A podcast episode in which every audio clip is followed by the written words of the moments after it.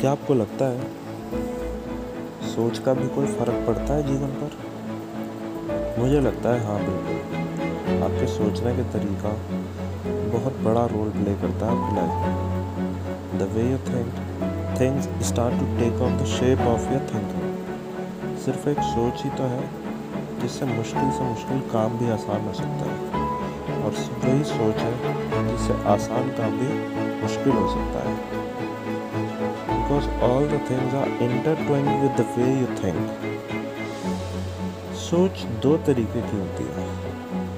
एक positive thinking और दूसरा नेगेटिव थिंकिंग जब आप पॉजिटिव सोचते हैं ना तो आपके साथ सब पॉजिटिव ही होने लगता है। बिकॉज़ आपकी सोच जो एनर्जीज गैदर करेंगी, होगा भी तो वैसा ही ना। दूसरा, जब आप नेगेटिव सोचते हैं तो आपके साथ सब कुछ नेगेटिव ही होने लगता है। सिर्फ़ किस लिए? क्योंकि आपने अपने मन में ये मान लिया है कि मेरे साथ बुरा होने वाला है।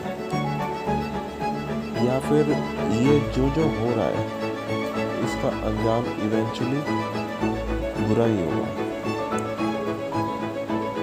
The end is going to be bad for me which is not right, you must wait. गलती किसी चीज़ में नहीं है।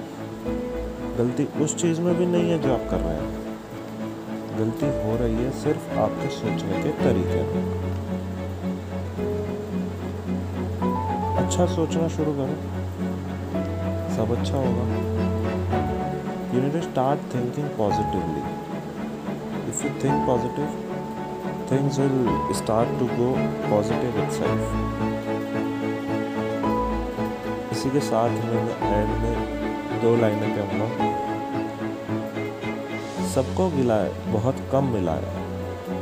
ज़रा सोचिए, जितना आपको मिला है, उतना कितनों को मिला है?